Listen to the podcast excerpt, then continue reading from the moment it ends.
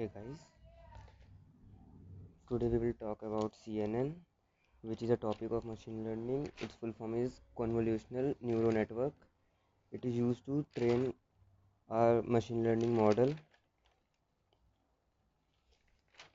It consists of few processes, which is feature elimination, feature extraction, under which we use convolution method, which consists of extraction of feature and minimizing of feature, which is known as pooling. First we have to take an image by convolution function. We have we have to